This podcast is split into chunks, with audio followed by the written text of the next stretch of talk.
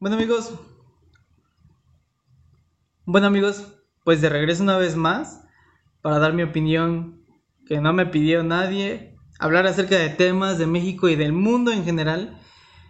Y de nuevo una vez más aquí, en este espacio del podcast, el podcast Calavera, tuve pequeñas complicaciones para subir algunas cosas porque, entre otras cosas, se me fue el internet por una semana, increíble, no pude vivir aquí. Hubo tormentas eléctricas aquí donde vivo.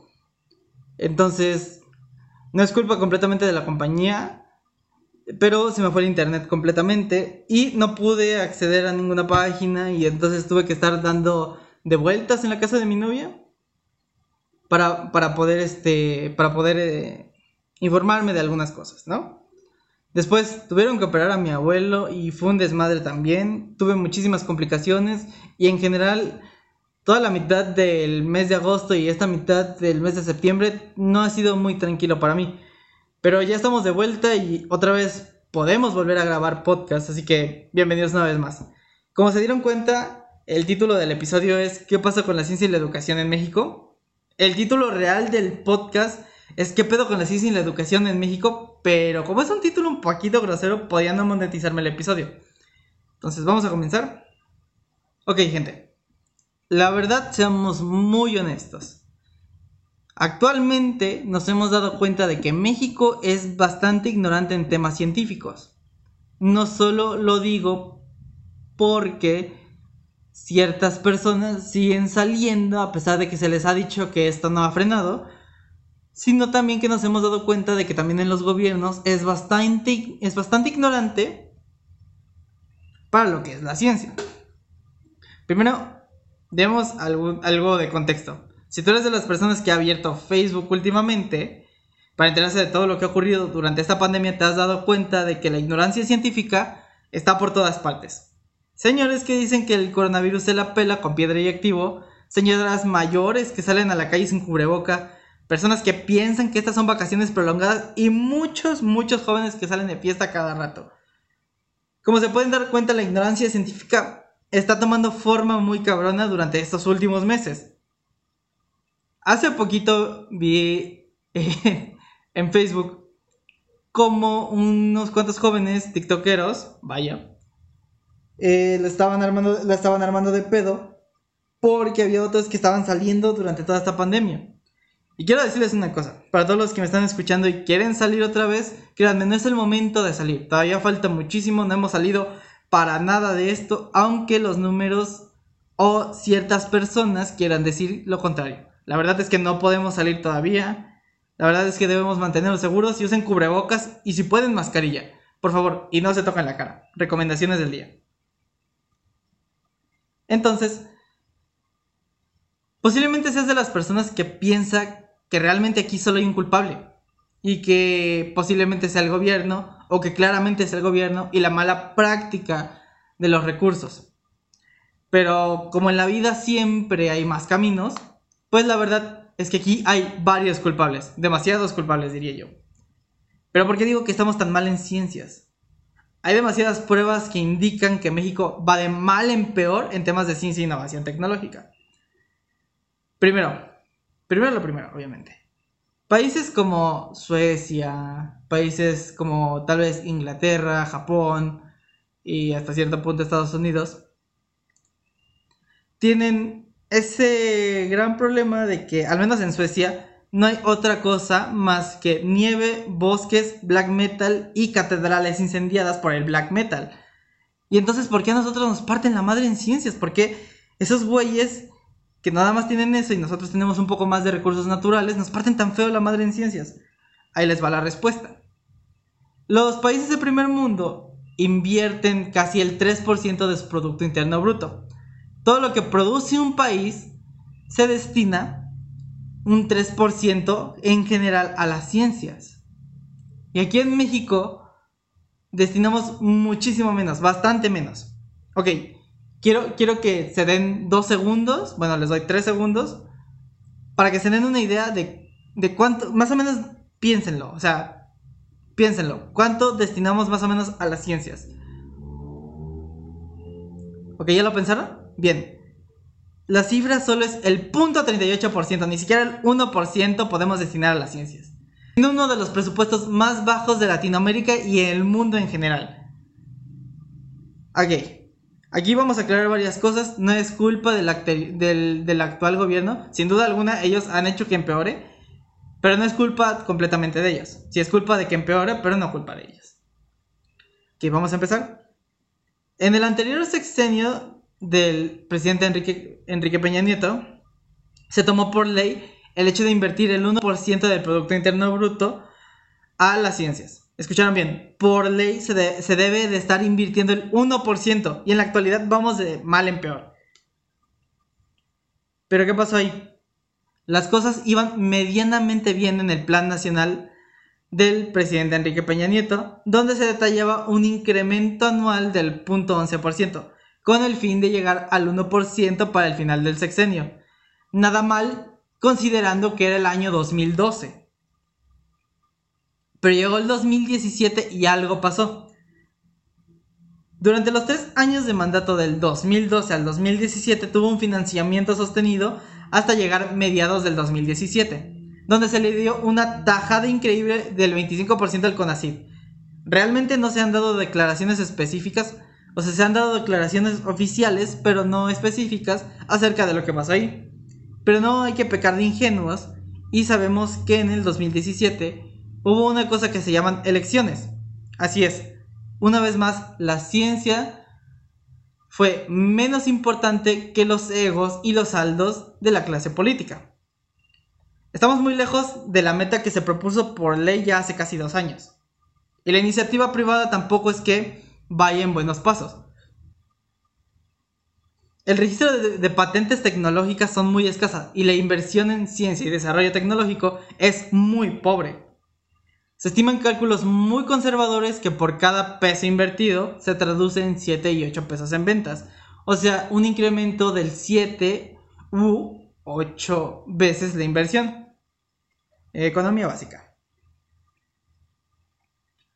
Hace tan solo dos años, la directora del la actual directora del CONACIT, Elena Álvarez Buila, en un claro cásico de Don Vergas, mandó un oficio al aquel entonces director del CONACIT para suspender programas, no comprometer, no comprometer el presupuesto y frenar apoyos hasta que ella misma los entregara. La señora Muy Vergas donde estas muestras de ego ya comunes en la política mexicana generan una gran incertidumbre en la inversión científica.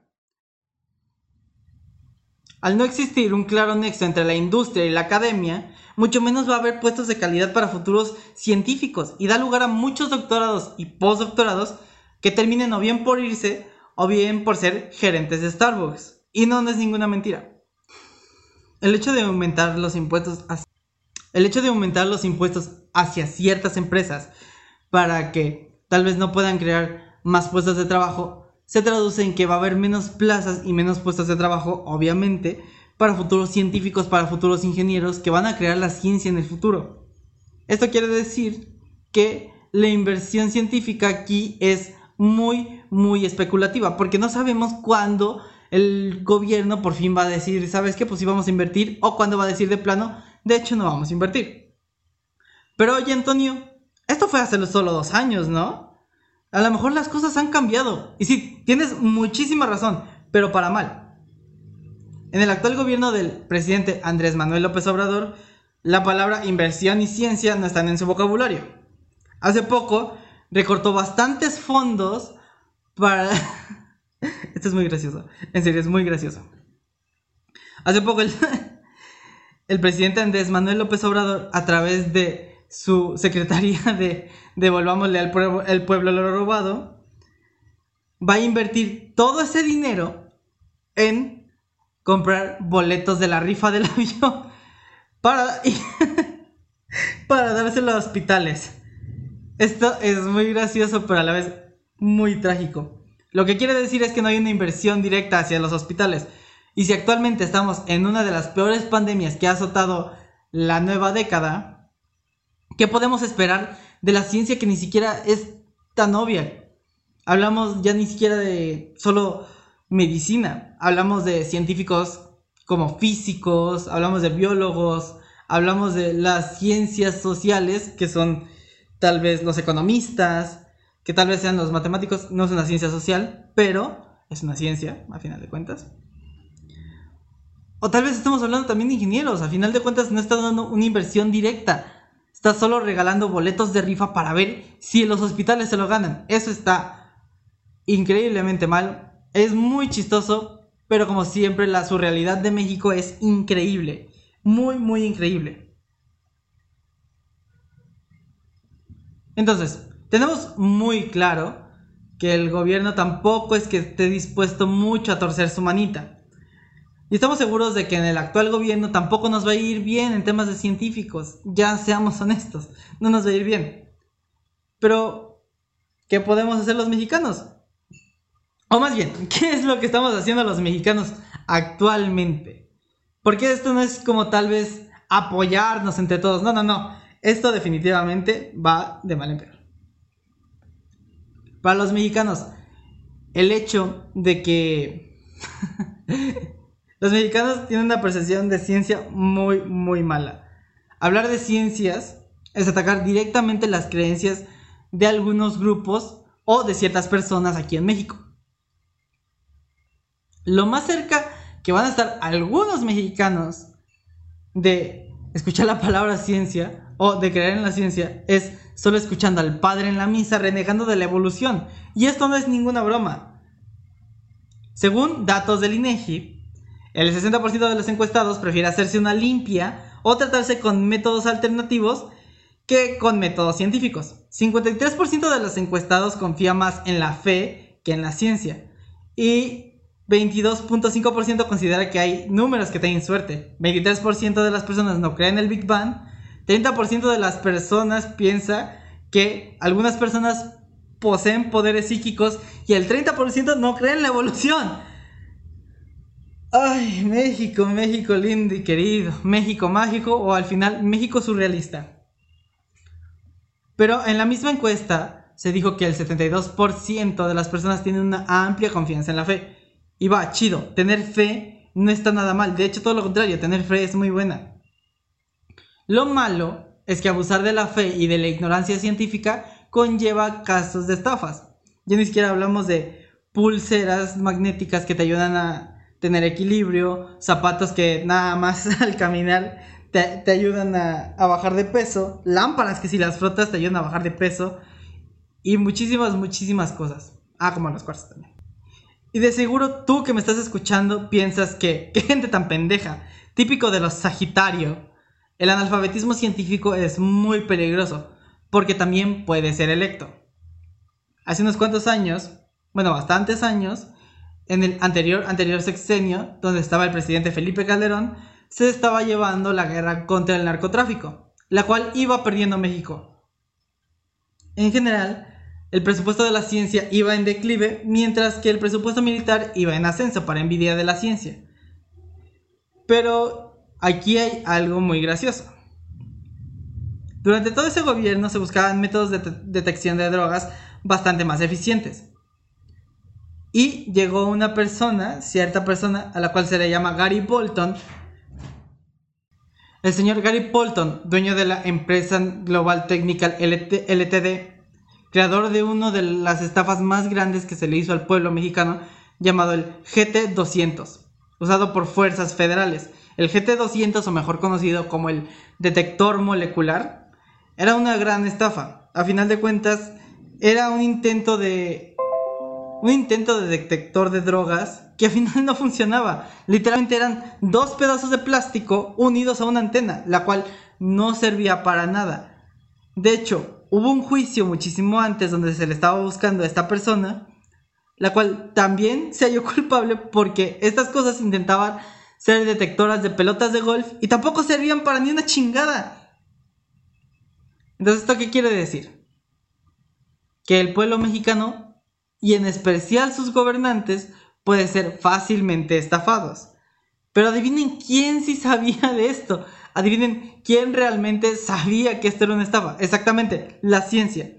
Muchas veces se le dijo al gobierno que esto era una estafa.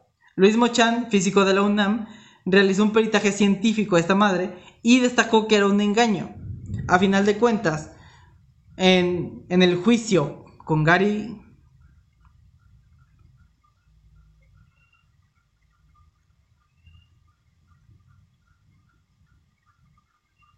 Al final, al final, el mismo Luis Mochan dio una conferencia de prensa en unas diapositivas ponía en grande. Si suena demasiado bien, puede que sea mentira. Y esta era la oportunidad perfecta. Esta era la oportunidad perfecta para demostrar que la ciencia es cara, pero la ignorancia lo es aún más. Pero como siempre, en el México surrealista, nunca pasó esto. Estamos en la edad óptima, en la época óptima para dar el avance científico. Hace tan solo unos años pedíamos a gritos que no nos colgaran cuando usábamos el internet. Ahora te puede llegar comida desde un dron, desde la otra punta de la ciudad. Tal vez aquí en México es difícil que se cuele la ciencia en el presupuesto año con año, porque no tenemos la, cultura del pensamiento lógico. Los científicos hacen muy bien su chamba. Morros que se la pelan con dos corcholatas de cerveza y una manguera de radiador y papel aluminio para crear un acelerador de partículas. Nuestros científicos están bien preparados, pero ya si de por sí el panorama económico es muy difícil, ahora imagínense a las personas que escuchen que el pinche virus no existe. O a las personas que piensen que el termómetro les implanta chips en el pinche cerebro. O la peor excusa de todos para no usar cubrebocas que es que la corrupción tal y tal y tal, dicho por nuestro presidente. Entonces, ¿qué quiere decir esto? Una, que estamos muy mal en ciencia. Y dos, tenemos una muy mala educación. Pero, ¿a qué quiero llegar con esto? ¿Por qué la educación es tan importante dentro de la ciencia? Pues básicamente todo. Pero ¿por qué chingados digo que vamos tan mal en educación? Ojo, aquí hablaremos solo del sistema público, ya que en promedio pagar la educación no está al alcance de muchos, de hecho está al alcance de muy pocos. Hablemos de datos universitarios. Tan solo en el 2016, cerca de 217 mil jóvenes quisieron entrar a la universidad, pelándosela al menos 100 mil. Tan solo la mitad de estos. Esto es bueno y malo. Eso quiere decir que solo la mitad de los jóvenes que aspiran a entrar a la universidad lo logran. En México acceder a una educación superior es todo un desvergue, pues solo el 17% de las personas de entre 25 y 60 años logra tener estudios universitarios. Cifras que hablaremos en un próximo episodio, pero quedémonos con estas cifras. La educación en México está tan sesgada porque usamos un sistema educativo de hace 200 años, en la primera revolución industrial. Ok, vamos a hacer un, pequeño ejercicio de imaginación y pensemos en esto, ¿ok? Piensen, piensen, piénsenlo muy bien, ¿ok? Usen tantito la imaginación aquí. La materia prima Recuerden que este sistema se inventó hace casi ya 200 años. Eso quiere decir que fue en la primera revolución industrial. Lo cual, la educación no iba mm, tan bien, ¿eh? O sea, no iba tan bien. La esclavitud todavía era legal, entonces no es que sea muy buena la educación. Hagamos un ejercicio. Ok, ok.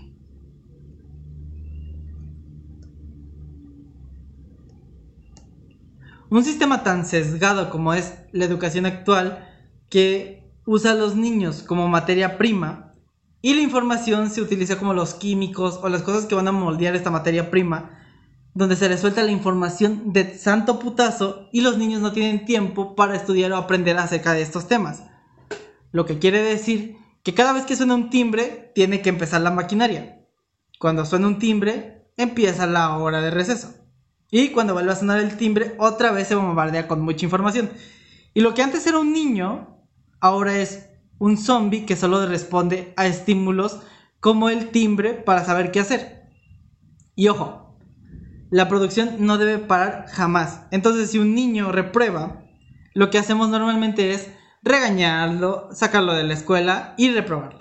Obviamente, esto está muy mal porque a final de cuentas se le tiene que dar prioridad a lo que se busca enseñar o lo que los niños quieren entender o lo que los niños quieren aprender, porque no pensamos en los niños. Actualmente el sistema educativo está completamente obsoleto desde que tenemos toda la información dentro de nuestros smartphones. Y si mucha gente pensará, pero no siempre vas a tener tu celular. Pero ponte a pensar un momento.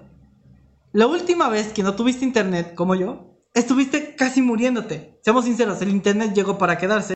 Desde que tienes las herramientas necesarias, ya no necesitas aprenderte una fórmula que de nada te va a servir si ahora la encuentras en tu celular.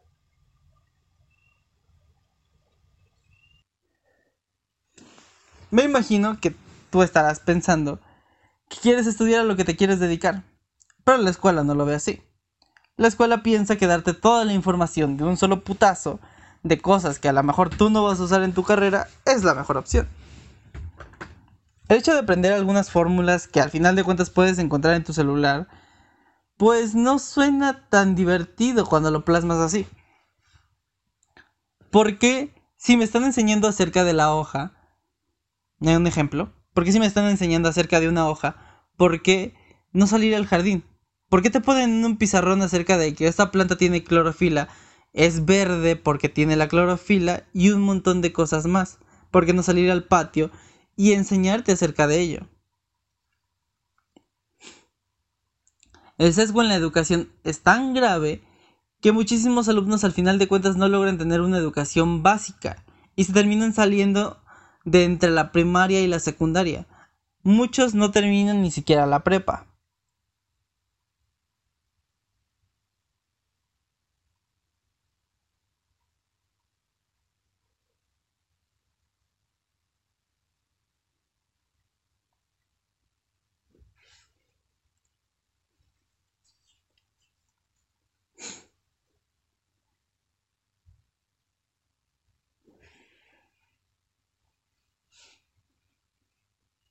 El sistema educativo es tan malo que al final de cuentas no se le enseña a muchos chicos a de verdad... ¿Qué una vez más? El sistema educativo es tan malo aquí en México que al final de cuentas no se le ah, El sistema educativo es tan malo que aquí en México no se le enseña a un niño a hacer las cosas que de verdad debería hacer. Se le enseña únicamente a resolver problemas que puede hallar en su celular. No se le enseña a pensar más allá de otras cosas, se le, se le bombardea con mucha información y al final lo que tiene que hacer es vomitarla en un examen.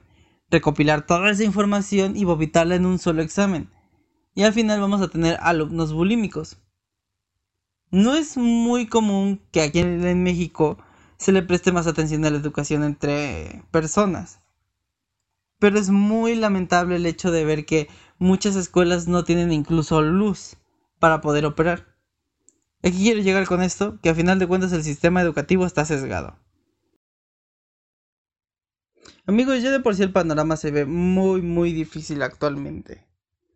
Dado que no podemos regresar a clases y que a muchos contenidos o muchas personas que no tienen acceso a internet se les están dando los contenidos a través de radio y televisión, lo cual no les da un seguimiento adecuado para muchas personas. ¿Qué quiere decir esto? Que la educación actualmente se va a quedar más sesgada de lo que ya estaba. Así que tenemos un panorama bastante oscuro. Pero no se preocupen, aquí, a diferencia de muchos otros temas aquí en México, podemos hacer una pequeña diferencia. Tú como estudiante podrías aprender muchísimo más si te dedicaras a buscarlo en internet o hacer actividades que de verdad refuercen la creatividad. Hay muchas opciones y muchas maneras y como actuales jóvenes que pueden tener acceso a Internet, podrías buscarlo, dado mi caso, en Google, como por ejemplo. Es que hay mucha herramienta de donde sacar jóvenes. Platiquen con sus maestros. Sus maestros tal vez puedan darles opciones o ayudas pequeñas. Normalmente siempre tienes que pedir ayuda a, a tus profesores porque a final de cuentas ellos son los que tienen la autoridad para hacerlo también busca una manera de integrar bien esos conocimientos y busca apoyarte entre tus compañeros. Amigos, quiero dejarles en claro de que hay muchas maneras de que podamos seguir saliendo adelante aquí en temas del sesgo científico y educativo, pero si no nos apoyamos entre nosotros una vez más, entonces, ¿qué va a pasar? Debemos apoyarnos en esto. No debemos pensar que las personas que dicen semejantes barbaridades de que el virus no existe o los termómetros eh, son gente pendeja, que sí lo son, pero no es completamente culpa de ellos. Debemos apoyarnos entre todos y aprender que el sesgo científico es un problema muy grande que está acabando con México. ¿Y qué podemos hacer con todo esto, amigos? Pues amigos, yo les responderé muchas y estas dudas acerca de todo lo que ha pasado en México durante todos estos años en la semana del mes patrio. Bueno, no sé, no es una semana, sino será del 15 hasta que acabe el mes. Comenzaremos con la historia de México. Vendrá una amiga, espero que me, que me diga que sí. Bueno, si están viendo esto es que ya me dijo que sí. Vendrá una amiga a apoyarme con esto. Hablaremos de toda la historia de México hasta en la actualidad. Comenzaremos con muchísimos temas y daremos otra perspectiva de la historia de México. Así que esténse muy al pendiente de todo esto. Perdón por estar fuera una vez más. Quiero decirles que tuve muchos percances y que ya se están resolviendo actualmente. Y que muchísimas gracias por estarme escuchando. Y así que esperen más episodios. Sinceramente voy a seguir grabando, voy a seguir intentándolo. Y ya estamos de regreso, así que esperen muchísimo más contenido. Ya sé que mucho contenido lo he dejado sesgado, pero pronto, pronto vamos a volver, pronto vamos a seguir. No se preocupen. Recuerden que deben seguir las redes sociales, que es Rincón Calavera, el podcast Calavera. Y nos estaremos viendo en otro episodio. Chau, chau amigos, cuídense mucho.